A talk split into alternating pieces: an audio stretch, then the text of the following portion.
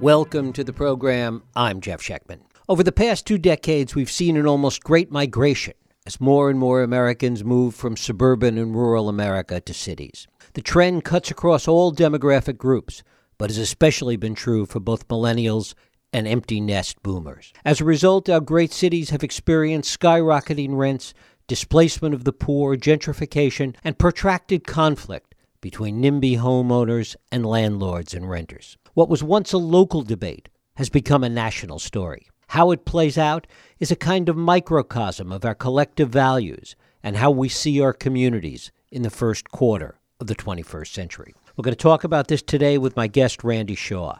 He's a longtime housing activist and founder and executive director of the Tenderloin Housing Clinic. He's written landmark laws and ballot initiatives improving housing code enforcement. He's also worked with builders to get new housing constructed in San Francisco. He's the author of several previous books. His latest is Generation Priced Out Who Gets to Live in the New Urban America? Randy Shaw, thanks so much for joining us. Thank you for having me, Jeff. In your view, what has been the tipping point that brought us to, to this point today when even in places where nothing's being done about it, there's conversation about housing, about affordable housing, rent increases taking place in cities all across the country. What was the point that this really started to change?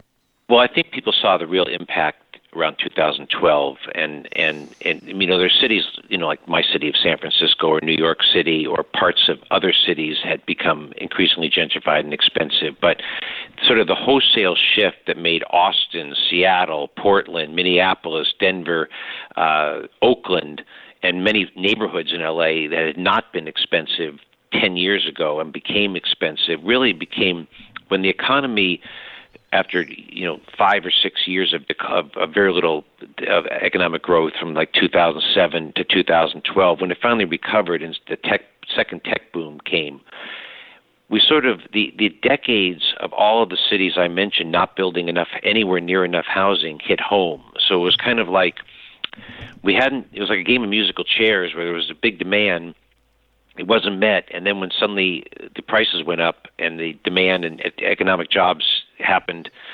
suddenly we paid a price for 30 years of not building enough housing. And that's really what where we are today. And that's why it led to such a response from millennials who are coming in out of college owing you know maybe a hundred thousand dollars in student debt then they're paying coming to san francisco and seeing one bedrooms going for thirty five hundred so it, it it led to questioning why in the world aren't we building more housing and of course, the other side of the argument is that because it was neglected for so long, because that housing wasn't built, that it is almost impossible, if not impossible at this point, to catch up. One thinks about New York during its boom in, in the early 2000s when they were adding 30,000 units a year, and it barely kept up with demand, and it certainly did nothing to bring down rents. Well, as I described in, in Generation Price New York City is an exception you had what you had in New York City is both under Bloomberg and De Blasio. You have upzoning with the purpose of gentrifying and displacement. That's been the goal of New York housing policy. I describe how in Seattle they're using, and, and in some sense, San Francisco, you can use density bonuses and increase height to expand affordability. So these, it, it really comes down to who you want to live in your city and how you zone your land. And in most of the cities, the, the, even the progressive blue cities, most of the buildable land you can only build a mansion. You can't build an apartment building. So when you can't build apartments and only mansions, gentrification and and high income uh, affluence is what you have in your city. In San Francisco, where there's been a bit of a building boom of late, and where what five six thousand units a year are being added, it it barely makes a dent.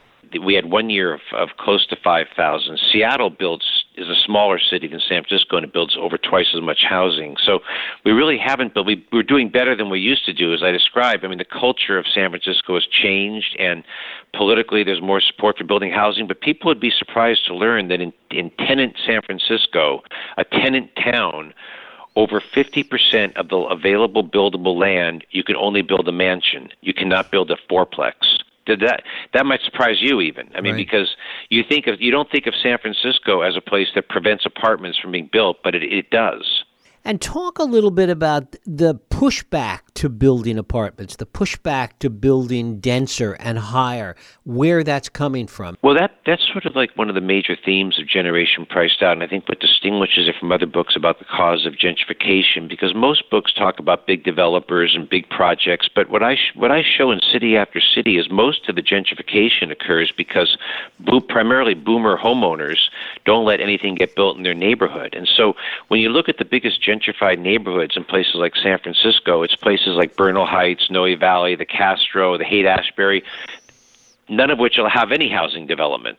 And where, the, and that's true in so many other parts of, of, of Los Angeles, where the hillside owners, hillside areas where Nut Bel Air and the expensive areas where nothing ever gets built, and yet prices have gone through the roof because of the artificial supply scarcity. So I think that's what we're really coming to in city after city the recognition that you can't just ban development, it's failed. The strategy of stopping gentrification by stopping housing has failed, and you have to build more housing. And Seattle's already seen a, sharp reduction in in rents and home prices by building more housing.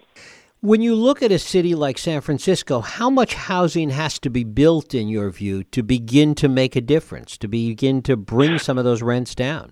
Well, that's always a question people say is you can never you you can't build your way out of the housing crisis, and that's absolutely correct. Uh, but you also cannot build your way. Not building does not get you out of the housing crisis. I, I always say this: we need to expand. The theme of my book is we need to expand opportunities for working middle class homeowners, uh, working and middle class families to live in big cities. Can every can we build enough housing so every working and middle class person wants to live who wants to live in Francisco can do that? No.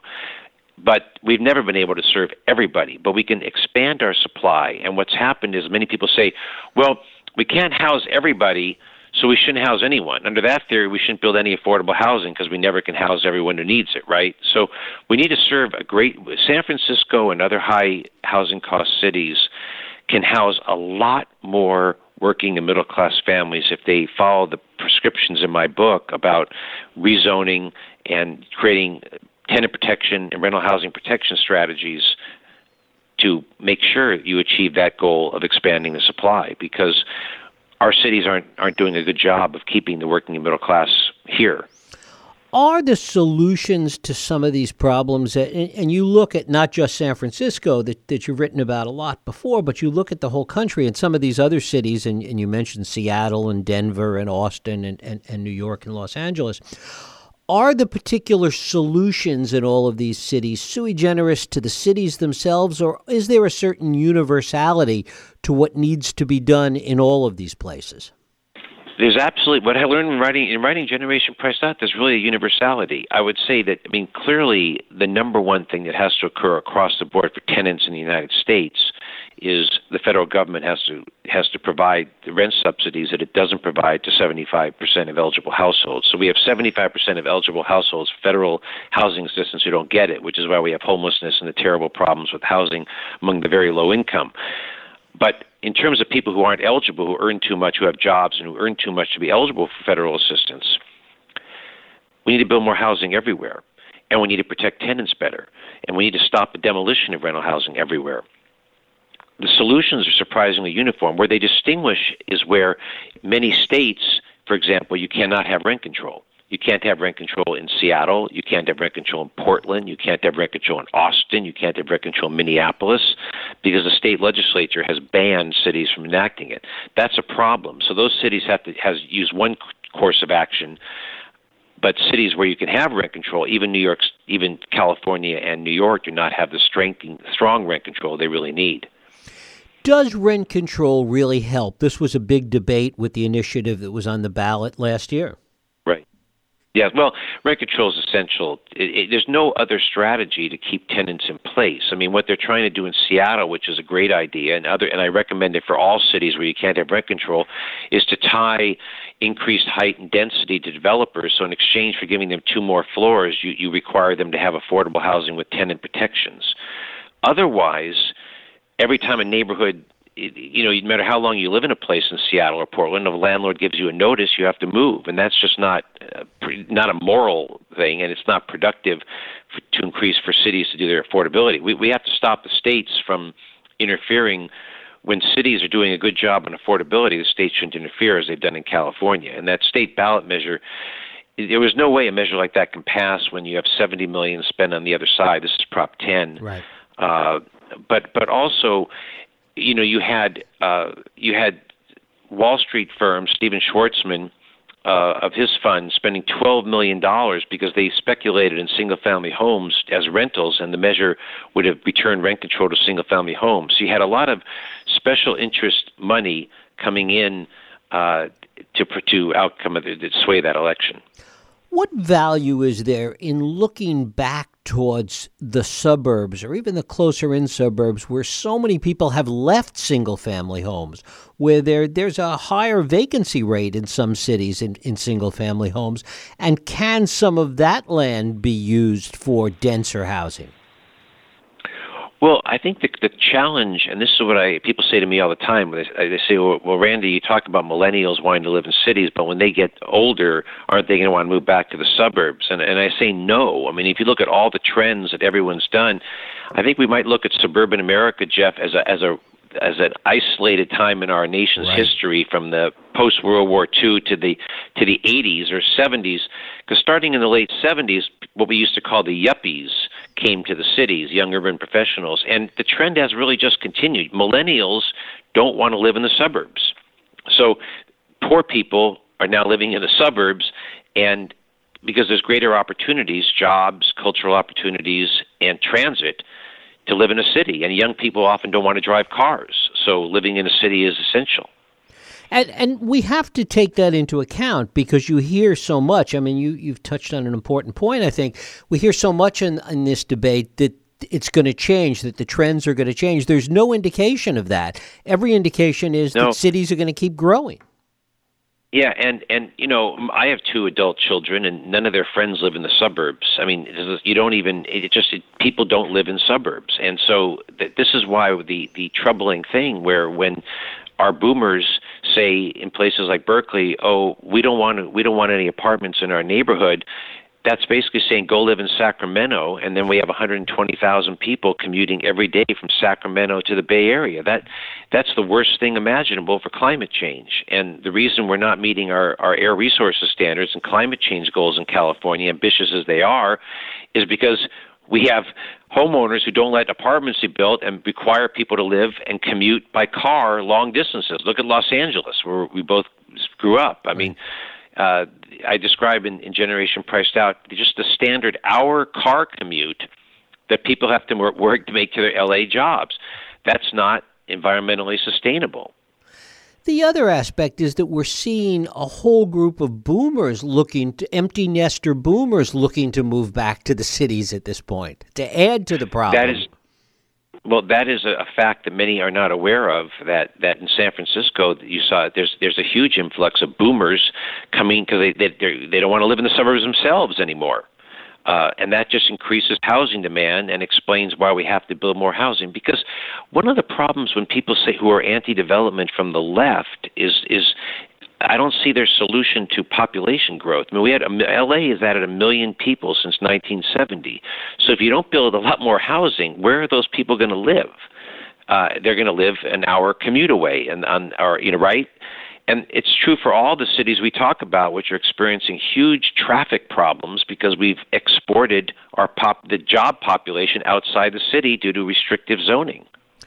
We've also done something. I mean, San Francisco is, is somewhat unique in this respect, in that it, it is a reverse kind of commuting situation where we have young people that are living in the city and that are working out in the suburbs of Silicon Valley. Well, that is a separate kind of thing. That the Silicon Valley problem, which has really bedeviled San Francisco's housing stock, and I describe in Generation Priced Out how the consequences of when you have all of those jobs being added in Silicon Valley starting in the late 90s and no housing be built at all. Now, fortunately, the YIMBY movement, the people young, the, the you know, yes in my backyard movement, have been has been really building in those areas to get housing built. And there's a lot of pressure on Cupertino uh, and and cities like Palo Alto and Mountain View to build more housing. San Jose is totally on board because they they see the same problem of, of housing inflation. But we just had Apple come in and add announce in December they're adding 10,000 jobs in Austin. Well, where are those people going to live? they're going to displace existing residents unless Austin builds a lot more housing, right? That's the whole problem in New York City with Amazon's second headquarters and what Amazon did in Seattle. When you keep adding employees with no housing, then the price of rent and homes go up. How much of this has to be building that is initiated by public policy and by the cities as opposed to the private sector? Well, see, that's a great point you're making, Jeff, because people often say, you know, why isn't tech building housing? Why isn't Apple and all the and, and Oracle? Why aren't they building housing in these cities? Well, it's because the city government isn't requiring them to. And we have to keep remembering that if the city, when Oracle, I describe in the book how Oracle, there was a 240 unit uh, apartment building with low income families on a lake in Austin, and suddenly they all got eviction notice, so they didn't understand what the plans were, and then now it's an it's an Oracle plant, it's an Oracle campus. So you you have the loss of 240 low-income housing units for an Oracle. Now, did anyone ask Oracle to provide any housing? No, the city didn't ask them to do anything. So it's up to our city councils, and that means it means the power with the people because we elect the city councils. We elect right. So we need to elect people who will support, who will say to these corporations, wait a second, if you're going to bring all these jobs in, you got to have a housing component. One of the other aspects of this is the murkiness in, in really a lot of the public consciousness about what's meant by affordable housing. When we talk about affordable housing, low income housing, what that really means, and, and kind of the way in which those buzzwords, in many cases, set off a debate that's more about the language than it is about the reality.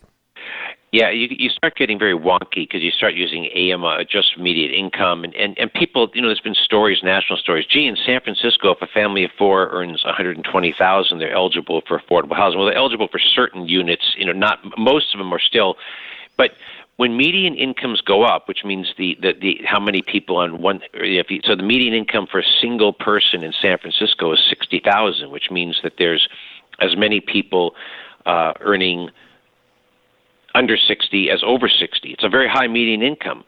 That means all of the federal and state formulas for affordability, which are based on median income, are based on that. So people will often say, "Gee, so you can make 75,000 a year in San Francisco and get get affordable housing." Yeah, because 75 doesn't go the rents are very high. You have to look at how high their housing costs are. And a teacher who makes $70,000 in San Francisco can't afford a studio apartment because they go for 2000 a month part of what we're doing also is chasing the problem around the country. When San Francisco becomes untenable, then there's talk about more companies moving to Austin. And then that becomes impossible. And then people move to Denver. Uh, pick the city you want. But we seem to be chasing the problem around the country. Well, I think what we have not done in this country is is is connect employment with housing, and that's that's the core problem that that happens in all the cities I talk about in Generation Priced Out, which is that that if if you there's a connection, we all know there's this called the jobs housing imbalance. But when you continue to make it worse, I mean, New York City did not need, Long Island City did not need Amazon's second headquarters. There was no need for it. They could have gone to a place where there was a need for jobs, but there was low unemployment in those areas. Same thing with Austin. They didn't need more Apple 10,000 more Apple workers. But this is the the tech the employers want to go to the areas where they have a certain population, high educated, college graduate, you know, tech population. And so you have this in LA with with you know Culver City is now being taken over by you know there's Google has just opened up a big thing in, in Culver City. Uh, in in West LA actually they just took over a whole former a former shopping mall in the West Side Pavilion of LA is now going to be a Google place. That's what's happening in Los Angeles. And where are those workers going to live? Because LA doesn't build enough housing. I have a whole chapter in Los Angeles how how LA is an example how neighborhoods that no one ever imagined could be gentrified, like Highland Park and Boyle Heights, because they're in, in the central part of LA with poor air quality. Well, Highland Park's now gentrified, and the battle, which I describe in the book, is to save Boyle Heights. So it goes neighborhood to neighborhood when you don't build housing and give more options in existing neighborhoods. To what extent have you seen good examples of public policy that is effectively addressing some of this? Well, I think clearly the what's called what they're doing in Seattle, where they're they vastly built housing in many of the what's called urban villages, and and what they call their mandatory housing affordability plan, which says says to developers, if you we'll give you two more floors in exchange for you having 30% uh, affordability and protecting tenants. That gives tenants affordable housing and and tenant protections, which they can't have because there's no rent control allowed, and it, it creates an increased supply. So I think Seattle's doing good. Denver's trying, and, and Denver's also doing something. They build a lot of housing. You have to cities have to use their public land for affordable housing, and that's been a a real surprising struggle. You think all these progressive cities would say, "Hey, we can't find land. We don't have places to build affordable housing," and then they have their public land which they then sell to the highest bidder. I, I described in the book how in in in a part of Brooklyn called Crown Heights, which is a rapidly gentrifying part, there was an armory available, block size armory, perfect for affordable housing in a gentrifying neighborhood. And Mayor de Blasio wants to make luxury condos. And I described the big fight around that. So so that's what cities can do and many cities, Oakland just passed a law about public land, and San Francisco is now trying to do a better job. But you have to be more strategic, and, and that's what our blue cities have failed to do so much, which is why I wrote this book, because the policies we actually have in place are helping to displace future middle and working class families, the direct opposite of what we claim we desire. The irony is that we're having this struggle and these problems at a time when there's an awful lot of money floating around. There's a lot of money coming into these cities. This should be the ideal time to address some of these imbalances. Well, you're absolutely right, and and you know the governor of California. We had a governor, uh, the previous governor Jerry Brown, who had many positive features, but he did not believe in spending money on affordable housing. And now Gavin Newsom's coming in with an extraordinarily ambitious housing plan, long overdue. But you know, we we've had all this money in the state coffers, and we haven't spent on affordable housing. Uh, none none of it. Governor Brown didn't believe in spending any general fund money, and so you're right. And now we're finally going to start seeing it. But one of the things is, even with the money that we get from the state this year, you know, it takes time to build housing. And and and I, I had an art, I had an op-ed in the San Francisco Chronicle on the Sunday about San Francisco's housing approval process, which takes three and four years to get it approved. So so even when the money is allocated, if you're going to have an approval process that takes three or four years, which is twice as long as Seattle's and almost longer than any other city, then the housing, even when you have the money, it doesn't come into play because it takes so long to get stuff built. So that's an example of how cities are use, are self using self-destructive policies to worsen their housing crisis. The other thing that we're seeing is because it is so expensive to live in these places and, and the middle class has been driven out, there are less and less workers to build these projects. And that's another reason they're oh. taking so much longer. Well, no, you're you're absolutely right, and you know I mentioned the Santa Rosa fire really affected Northern California right. construction as a whole because from the time of that fire, it's been very very hard to get people to work in San Francisco, and the prices have gone up because there's a scarcity. You're absolutely right.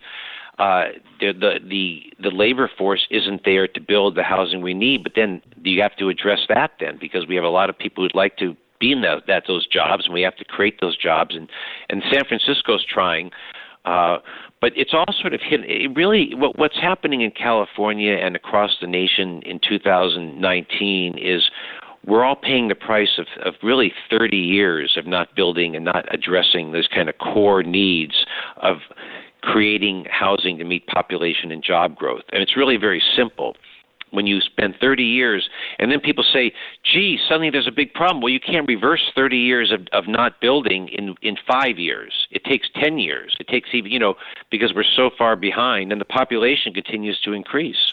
And of course many of these cities had very aggressive no growth policies for so long.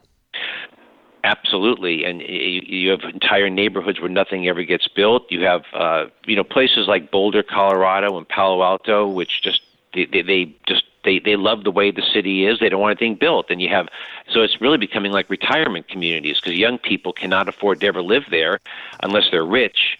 Uh, and you have people who just in their 70s who say, "I like the way it is here in Boulder or Palo Alto. We don't we don't want we don't want any people here. We're happy," and and that's really what what I describe in Generation Priced Out about the the generational divide over housing. Millennials need housing they didn't have the cheap housing or more affordable housing that that that boomers were able to get. And that's why they're mobilizing politically to change the dynamic. And, and they're and they're having success. I mean minneapolis just got rid of single family home zoning. And of course single family home zoning was originally racist in its basis. It was Right. done to keep blacks out. All these laws were passed to stop apartments after the civil rights laws said you couldn't tri- restrict legally on the basis of race. So we have a situation in america we have all these blue cities who are operating under originally racially based single family home zoning. And that's what's under siege right now in a lot of cities. And I think we're making progress. And finally, Randy, do you think that we're actually, and as you look at cities around the country, that are actually addressing this in a significant way, or is a lot of it just band aid solutions to try and paper over the bigger problems?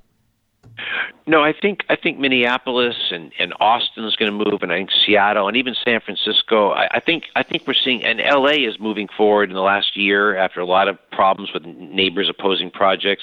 No, I think it's it is structural. I don't think it's a band aid approach. And and you know I do write about uh, a lot about what's going on with housing, and people can follow me on Twitter at at BeyondChron. That's at BeyondChron, and that's what I end up tweeting about.